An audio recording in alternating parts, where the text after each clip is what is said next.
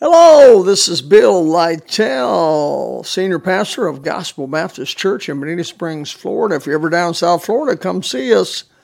We'd love to have you, take you out to lunch. Like to, to let, let us know who you are and you listen to the podcast. I want to talk to you today about the subject of the book of life. It's a sober subject, a very interesting subject, a subject that is represented from the front of the Bible to the back of the Bible literally, from the book of Exodus all the way to Revelation. Uh, in the book of Exodus, we see it appear in Exodus 32, 30, 32 and 33. It says, Yet now, if thou wilt not forgive their sin, and if not, blot me, and this is Moses speaking, I pray thee out of the book which thou hast written. And the Lord said to Moses, Whosoever has sinned against me, him will I blot out of my book. So there is a book, and uh, if you're in the book, you have life, if you're blotted out of the book, evidently you do not have eternal life as defined by the Bible, that is. Uh, it also occurs in Psalm 69 28 let them be blotted out of the book of the living and not be written with the righteous. Now, I'm not giving you the context for these verses, you can look them up yourself. But it, what I'm trying to say is it shows that they understood a concept of the book of the living or the book of life. That if you were in the book of the living, you were you were going to have uh, something great, something grand. I mean, that verse doesn't define it all. Uh, and if you were not written in there, you were in trouble. Psalm 109, 13 says, Let his posterity be cut off, and in the generation following, let their name be blotted out. Well, that's interesting. Uh, that means uh, there is such a thing as having your name in the book, and then you get it blotted out through possible bad behavior, ultimately rejection of Jesus Christ. Let me let me just make this statement: nobody's saved from Adam to the last person that ever lived, except by faith in the sacrifice of Jesus Christ.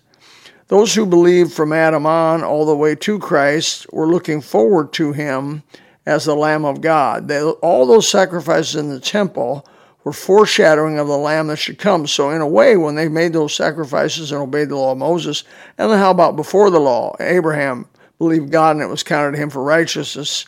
He was quite a ways before the law. Was he saved? Yeah, he was saved by faith. Everybody that's ever been saved has been saved by faith in God, faith in what they what they get, what they've known, what the, what they've been given by God. Obviously, Abraham didn't know everything we know about salvation, Jesus Christ, and his death, burial, and resurrection. They didn't know that, but they knew there was a coming Messiah that would would smash the head of Satan. Uh, through the woman, they knew that all the way back in Genesis 3:15. The, Genesis 3:15, the theology is called the proto-evangelium. It's the first mention of the gospel. So the gospel goes all the way back to Genesis 3:15. Abraham, uh, Isaac, Jacob, they understood that there was a coming Savior, a Messiah. The Messiah, of course, was brought forth more clearly as the Old Testament developed itself through the major prophets and through the minor prophets, up to the introduction of Jesus when the fullness of the time was come, Galatians chapter 4 talks about. And so we in the New Testament obviously are looking back at Christ some 2,000 years for us. As Abraham was 2166 BC, he was looking forward to Christ. So their faith looked forward, our faith looks back, but it was by faith. So you're saved, and anybody who's ever, ever goes to heaven is going to be saved uh, by faith in God.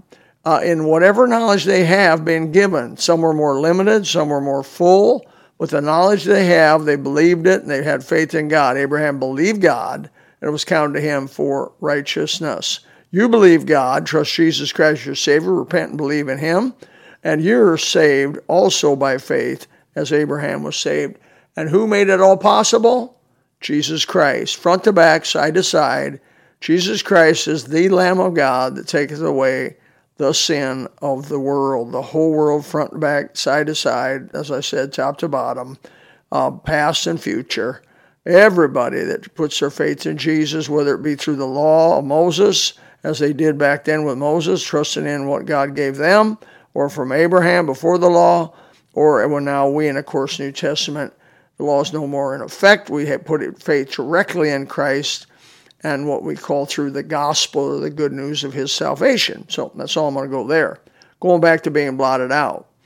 uh, or blotted in, or blotted, written in the book of life. So it seems to be, it seems to be from the from the verses. It's not an exhaustive study that everybody that was ever taken a breath or ever born, ever accountable, it seems to be almost everybody, and I'm to say almost because some coming up, our uh, names are written in this book called the Book of Life. If they reject Christ or if they reject the knowledge that they have of God, and they do not place their faith in Him through Christ, they're basically placing their faith in Christ either looking forward, as the Old Testament saints did, or backward, as we are in time but they're putting it in the Messiah that was to come, God's provision for sin, his only real provision for sin that was eternal. And when if they place their faith in Christ, then their name is remains in the book of life. If they reject God and go out and and uh, do not believe in Him, then their name is eventually blotted out of the book of life. This is very, to me, very sweet and very to the character of God. That it, the Bible says in, in 1 Peter 3 9, it says that God's not willing that any should perish. He puts everybody's name in the book of life. This is what it seems like to me from studying it. He puts everybody's name in the book of life. You may agree to disagree with me that, but I believe that's what it is. He puts everybody's name in the book of life, and you have to take it out.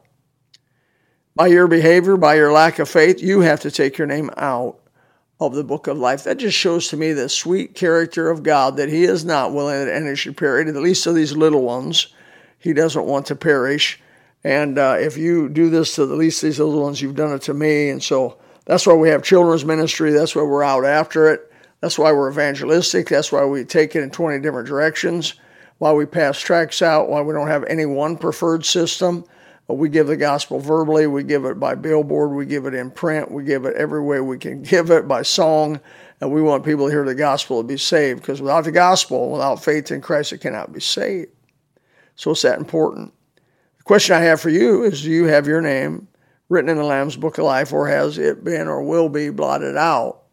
Well, in Revelation 3 5, it says, He that overcometh the same shall be clothed in white raiment and I will not blot out his name of the book of life, but I will confess his name before my Father and before his angels. That's some of the reason I believe that every name is written in the book. And if you reject Christ uh, or reject God's provision for salvation, uh, then your name is blotted out. Revelation 22:19 seems to say, "If any man shall take away from the words of the book of this prophecy, God shall take away his part out of the book of life."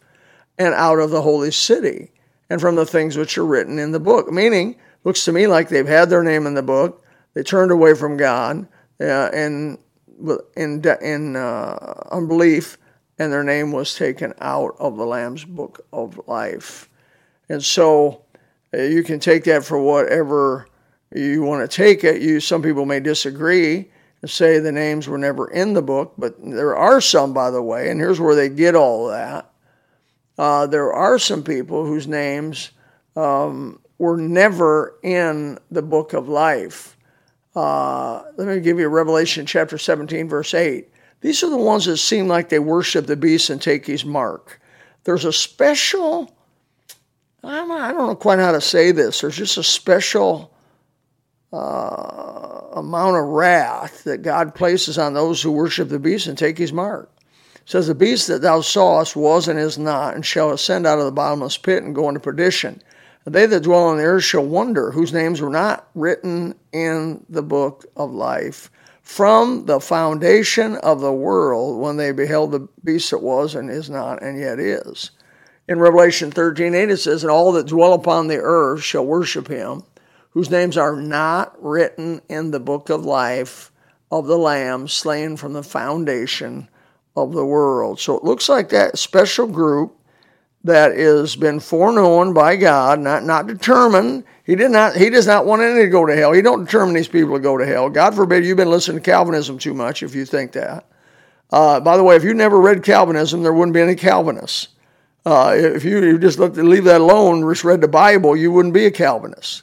You believe that balanced approach of the Word of God that we have a free will. We're made in the image of God. And one of the biggest images that we have, characteristics of images, we have a volition, a free will.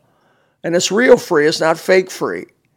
And so he says, uh, the, the, these special group of people that worship the beast and take his mark, they have never, their names have never been written in the Lamb's Book of Life. But it seems like everybody else and their names have been written in the Lamb's Book of Life. And when they reject Christ in doubt or reject God's provision in doubt, unbelief, their names then are blotted. Now, Revelation chapter 20, and I'll quit with this, verse 12 through 15. It says, And I saw the dead, small and great, stand before God. And the books were open, another book was open, which is the book of life. And the dead were judged out of those things which were written in the books according to their works. And the sea gave up the dead which were in it, and death and hell delivered up the dead which were in them. And they were judged every man according to their works. And then listen to this. And death and hell were cast into the lake of fire. This is the second death. Whosoever was not found written in the book of life was cast into the lake of fire. Their names have been blotted out. And so if your name's not in the book of life, you have only one place you're going to be able to go, and that's called the lake of fire. My brother, my sister, if you're doubting at all about your salvation, stop this thing right now. Stop what you're doing. Get down in your spirit before God and say, Lord Jesus, I believe that you are who you said you were. You're the Christ, the Son of the living God. I believe you came, you died for my sin, you were resurrected uh, and now are on the right hand of the Father. And I believe just what the Bible says about you. And I repent of my sins. I'm sorry for my sins. And I ask you to save me, forgive me, and put me in your, uh, make me a child of the living God. Take me under yourself. Something like that. Cry out to Him and ask Him to save you, and He will save you and get a local independent fundamental Bible believing Baptist church. It uses the King James Bible, which is a time tested Word of God, 400 plus years old. I wouldn't go anywhere else with it but that. It's held me good. It's held my mom and dad good. It's held my grandpa and grandpa good. It held them before me very well. And I believe it'll do you well too. Don't you believe any of that other stuff about it? It's the book. You take it. I hope I see you in heaven. And I want to make sure your name is in the Lamb's book of life. God bless.